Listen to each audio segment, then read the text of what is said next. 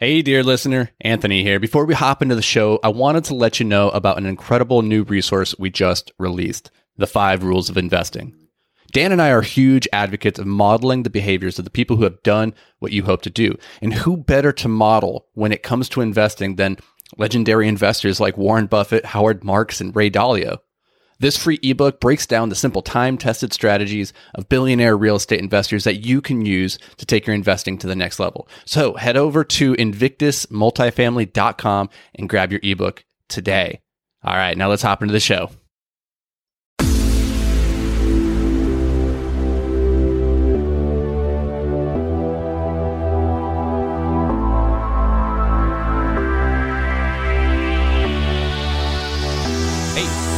Multifamily Investing Made Simple. This is the podcast where we take the complexity out of real estate investing so that you can take action today.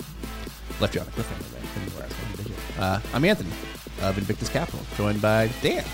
No. I'm also here, You're here and I am from Invictus Capital. as well. Go figure. It's like we run in the same circles. Yeah, it's like we work here or something. I don't know. Yeah, yeah. Okay, so what we got 10 minutes here. Uh, not much time because we're going to talk about six opportunities that looked great, but we ultimately passed on. These aren't just real estate deals that we've passed on, but just doing the math on this, we don't have much time for banter. Um, so no dad jokes, no funny Dan middle names. We just got to get right to it and talk about what are these six opportunities that at the time they looked great, but we decided to pass on them. And now with the gift of hindsight, with some of these, we have enough um, time now where we can look back and say, was that a good decision or not? So first one that comes up, what do you got? Oh, you pointed at the screen very Oh, aggressively. yeah, I was just emphasizing number one. One. There we go. Okay. Dan's ready for number one. Yes. Number one is a portfolio uh, called TMC that we were looking at very heavily back in first quarter 2020. Why don't you tell, tell us a bit about that that portfolio? Yeah, this one would have been the biggest one to to date. Uh, Even it still, would have probably. been. Yeah, it still would have been really big. What was it 250? It was over 200, right? I don't know if it was no, 200. I think it was like 170 or something. I feel like it was 190s. Actually, It was big. bell. Yeah, It was like 199. Yeah. It was like just, Just one under shy of 200. like, oh yeah, 200. Yeah, and but up until then, we'd done uh, the biggest had been like uh, 32 units. So this would have been substantially bigger, and we were super psyched. I think it was four buildings, all uh, pretty large. And I think in the suburbs, right? Yeah, they were north of the cities, Yeah. uh, first ring suburbs. Um, not Arden Hills.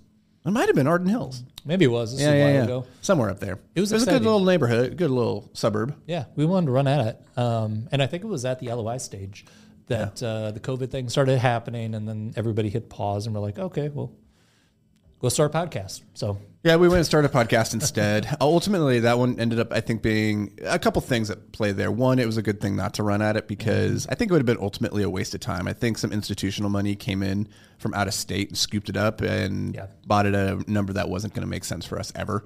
Two, it probably, for where we were at the time, it would probably just would have been too big. Yeah, we just just knowing now like how what our size and capacity and ability to take things down, we could do it now. Mm-hmm. But two years ago, I don't think we could have. So all, all in all, I think that was a good one to walk away from. yeah, yeah, All right, here's another one. I'm not gonna I'm gonna try and not, uh, not name names to protect the innocent, but um, at the very beginning, uh, actually, this wasn't the very beginning. This was like eight months into our working relationship. We had the, po- the podcast, we were working on the book, we had done a couple, we had already done a, a deal, and uh, another gentle dude came into the picture, and we danced around the the possibility of bringing him on as a partner he had a couple of unique skill sets that we were like, hey, this could be a really good um, combination of people, and maybe we bring him in, and not necessarily as like an equal partner. Uh, our thought had always been that he would be like a minority partner, very, very, very small, um, which is kind of uh, led to a little bit of friction because he wanted more, and we wanted to not give more. And uh, why don't you tell us a little bit about what went wrong, wrong there? yeah. I think the biggest thing was a complete misalignment on style, and I don't want to say style as in like aesthetic, but just pace, cadence, sense of urgency. Real estate's a very fast business. Um, when something goes under contract, it's all hands on deck, and everyone's got to be moving uh, really quickly. And this guy was more of an artist, and he did not want to disrupt his artistic process, which operated at a, at a, at a certain pace. And so there was a big misalignment there between what we needed and what he was able to offer in that regard. And the, the other big thing, like Anthony mentioned, was uh, his expectation of uh, how much the company he should get for what he was bringing was uh, completely different than ours. uh, and it's always tough in a startup, brand new business. What's this thing going to be worth in 10 years? I don't know. What percent makes sense? It's tough to say. So, yeah, there was a lot of misalignment there um, on those two fronts. Yeah, ultimately that was a good one to walk away from. Um, I think partnerships are hard. So the two things I always talk uh, recommend to people when they're asking like, how do I know I've got a good partner? Like, what should I look for? Two things. One is you have to want to go to the same place, and then two, you have to want to get there at the same speed. You know, with this guy, we wanted to get to the same place, but we had very different speeds. So that was always going to be a problem. All right, number three. Um, this would have been pretty late in COVID, right? Like this would have been 2021. We started seeing this deal. This one was. Um, I'm not gonna. I'm gonna not gonna name it. Um, we'll call it La Sally. Um, and it was roughly around 40ish units. If you guys know the name of the building, you'll you'll be like, wait, It's a big street. There's a bunch of stuff on that. La. Sally. No yeah. going to find it. Um, it was a it was a a property in the midst of COVID. It was a good looking property. Had some things that we really liked about it, but there were some things that um, we didn't like. So um, Yeah, tell was- us about it. is very much dependent where this property was situated is very much dependent on the uh, downtown Minneapolis downtown Minneapolis ecosystem, specifically the service industry, which during COVID was completely turned off. Right, so the typical residents that would be living in this type of building would be uh, service staff or all the, the businesses downtown that were shuttered. So that was a big issue. Uh, the operations were a complete mess, um, almost non-existent. Couldn't get good numbers on that thing. Yeah, The- the, amount of work and capital that would have to go into it was just it was a big lift, The, big the- messy lift. I think the ultimate, the biggest thing for me on that deal was the just the layout of the units themselves. They were like these. It was a conversion from an old old hotel, mm-hmm. very cool building, but they converted it into apartments, and the apartments were very small, so like micro studios. And I just I could never get on board with that. I get that there's like a demographic of people that are okay with living in micro old school units, but it, it just didn't seem like the type of property that was going to be timeless and people are always going to want to be there. It seemed like it was always going to have high turnover, high churn, and, and difficulty leasing. Yeah, with enough money, uh, if someone's willing to dump enough money into it to make those uh, at least nice and small, you're good. I think. Yeah, Uh, but we didn't have the that's a lot desire to money. jump on that, and it has not traded yet. The same Yeah, guy who was trying to sell it This over was- almost two years It's got to be almost two years at this yeah, point. it has not traded. It's come back onto our radar multiple times. We've turned it down multiple times actually, and it's still hasn't traded. So there's there's something to that. I think. Here, here's a, here's another one. Uh, number four is um, again not not naming names or anything like that, but ano- uh, this uh, gentleman came to us here, local uh, local guy in the Twin Cities, and said, "Hey, I got this building. Do you guys want to go in on it together?" And I can't remember much of the details. If it was like 30 or 40 units, I know the exact location. I drive by it every single day. Um, we ended up walking away from this one because the proposed partnership structure. Well, there was a couple of things about this property that um, one, I didn't think that there was as much meat on the bone, and the purchase price that they were getting was uh, represented a good value. And so that was one thing. But then the partnership structure that was being proposed in terms of bringing in investors was so convoluted. Um, it became clear that the only way the deal actually worked and made sense was through the convoluted deal structure. And I just don't like that in general. Like if you got to get convoluted, that's okay.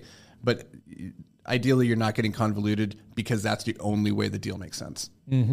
Yeah, a lot of hurdles, a lot of things like that. And I'm I'm a bit of a geek when it comes to spreadsheets and models, and I couldn't wrap my head around it. So I was like, I if I don't understand this, then I'm just gonna walk away. It might be an amazing deal, but if I don't understand it, it's just it's not gonna be good, right? Yeah. So Interesting case on point on that. This one was a good a good one to walk away from. I think they purchased it around this time last year, mm-hmm. and it's back on the market right now for just barely more than what they paid for it. And it's been on the market for a bit. So I think I, I don't know the story of what's going on there, but I'm I'm guessing it's not going to plan. So it's another. I think it was was all studios or most studios. all studios, and it's on a weird street. It's a cool building. It's it- you would think it'd be great and very near downtown Minneapolis. This is where like hyper locality makes such a big difference. Knowing exactly street by street um, can can make such a big difference because I know this street and I know it's really weird. And on a map, you wouldn't be able to pick it up. Um, but just driving by it every single day, I know I'm like that's not the street you want to be on. Uh, okay, number five. And we got to fly through these. We got one minute. So we're going to go a little bit long here, people. So um, buckle up. This will not be an under 10 minute episode, but we apologize. Okay, so this one was we'd been talking about development deals for the last two and a half years or so. Like thinking, hey, we want to get into new development. That seems like a really great opportunity. And we met this gentleman who built this fantastic project. Um, just really, really cool. And he was in the midst, he had already broken ground on another new development. And he's like, hey, I just need to raise, you know, another $5 million of capital. Would you guys like to come in on this and bring some investors? And we're like, this would be the, this is it. This is the dream scenario where we get to partner with somebody who has the experience. They've done this before, and all we need to do is like bring some capital, sit in the back seat, and watch and and learn. Um, but we ended up not doing the deal. Why is that? Yeah, I mean, this was one of those classic shiny object things that that that attracts us because it's so cool and so pretty, and then you go and you look at the numbers, and you're just like, man, this doesn't really make sense from like a, a, a monetary perspective. Um, it was a great opportunity for the right person, but us trying to fit ourselves in there would have been inefficient. We weren't bringing a ton of value really in this in this situation, and uh, it it just came down to the numbers. I still really want to say that I'm involved in that thing because Yeah. it's a super cool project, Super cool. but it would have been distracting. It would have taken us away from our core focus, and uh, it just wasn't the right time. But maybe that exact same opportunity might come up in the future where it makes more sense. I don't Mm-hmm. know. And that would just happen maybe a couple months ago, so it's a little bit too soon to say if it was the right move. we'll we'll see in the future. see. I think it was, but Yeah. um, it's always it's hard in the moment to be like, I don't think I can we can do this. Yeah. Um, don't think it makes sense for us. So, and the very last one is a reference to another podcast that we did, which Mm. was um, like how to not get into fist fights with sellers. So, if you haven't listened to that episode, I highly recommend you go check it out because this one um, was a portfolio of buildings we took a look at. Um, it came off market to us, and they're just beautiful. They're beautiful buildings. The guy had gone in there and over renovated everything. Um, the operations weren't great. They weren't getting the rents that they needed, and so it was a classic scenario where the operations were trash, but you had this really beautiful building, and so the seller wanted beautiful building prices, and we wanted, um, hey, this isn't operating very good prices. And the delta between that, I think we came in offering about 115 a door, and we said we could probably go up to 125, and he wanted 175 a door, and that delta left some angry, hurt people. Some people got angry. Some people yelled at us. Um, It was hilarious. Yeah. Because we went into it with nothing to lose. Like, we're like, if, if this doesn't happen, we're perfectly fine. So we weren't really emotionally attached or anything. It was just comical how enthusiastic this guy was. So definitely check out that that episode. Um, And, and ultimately, just recently, I looked and saw that two of those buildings in that portfolio had sold for about 140, 145 a door. So he did not get his 175, but he got more than our 125. He just spent So, too much. I mean, and, and this was a real. I highly recommend you go check out that podcast episode because what came to light in this conversation was, hey, because he was really upset. He's like, so you think my buildings are only worth 125 a door? And I said, no, I think it's only worth 125 a door to us, but you could probably go and get more from somebody else. And he did, got 140. Good for him. So I'm like, perfect. That's it. That's it. So those are six opportunities that looked great, but we ultimately passed on. Mm-hmm. Um, I think overall, these are all. I'm glad I passed on that one, that one, Satisfied the other one. with all of them pretty except for the one pretty We'll one. see about the. We'll see about the development deal. That could be like in 15 years, you look back and be like, damn, really blew it on that one. But Yeah. uh, well, tune into that episode in 15 years. We'll let you know how we as we look back in time. All right, guys. So we went a bit long on this episode. We appreciate you being patient and sticking with us. If you enjoyed the episode, go leave a review, uh, share it with a friend, uh, share it with your mailman, and we'll see you in the next episode.